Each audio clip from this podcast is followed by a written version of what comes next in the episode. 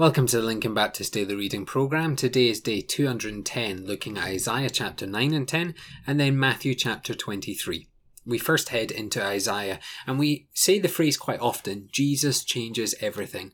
And now here we have a passage that says just that. Before Christ there is darkness and a heavy weight of sin, yet when Jesus comes, the people will see the light.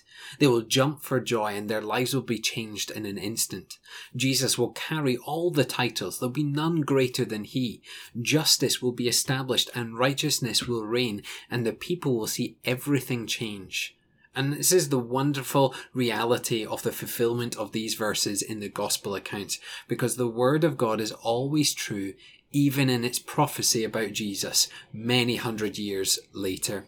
However, the leaders of the time, much like those in our Matthew reading in a few moments, were not going to have the joy of Jesus. Instead, they were going to experience the judgment of God, for their sin was now going to be punished. For God would not tolerate the sinful leadership of his people. You see, there are always two sides here to live and to lead.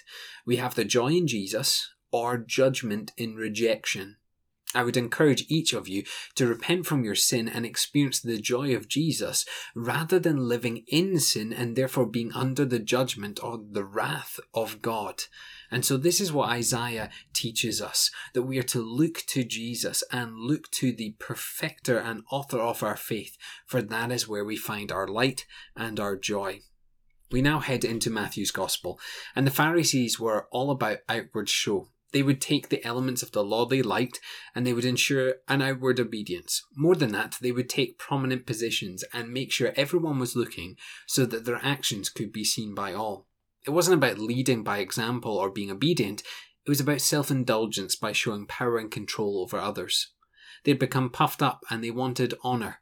And the response of Jesus is clear in verse 12 that those who would behave in such a way will be humbled but those who are obedient, who genuinely follow the commands of God, will be exalted. Yet this warning was not enough. Jesus had to make sure that nobody followed these hypocrites, for if they did, they were in danger of heading into false doctrine and away from life. We therefore have the seven woes or the seven warnings to the hypocrite Pharisees. From their prestige to their pride, to their inflated egos and their wealth, they will be brought down by God if they continue the path they are on.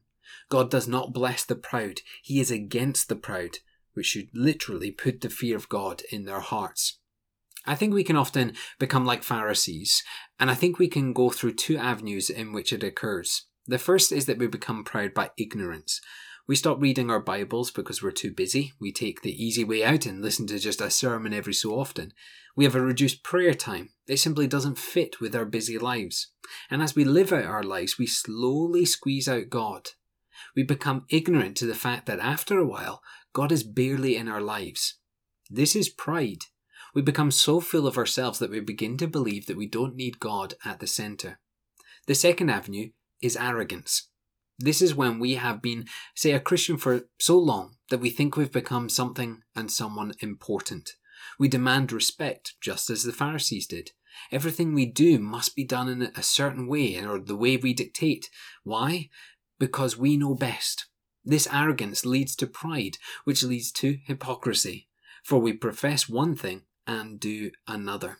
The encouragement today that I want you to take from Matthew 23 is to hear the warnings of Christ and humble yourself. It's only in that humility that you will ever be exalted before Jesus.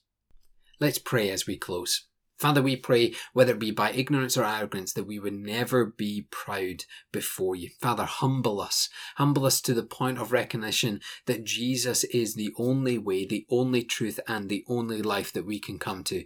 Father, we pray through Jesus we see great transformation rather than the judgment of God. For Father, we pray that Jesus' righteousness would be imputed into us and that we would live our lives through him and for him. And Father, we pray this in your precious name. Amen.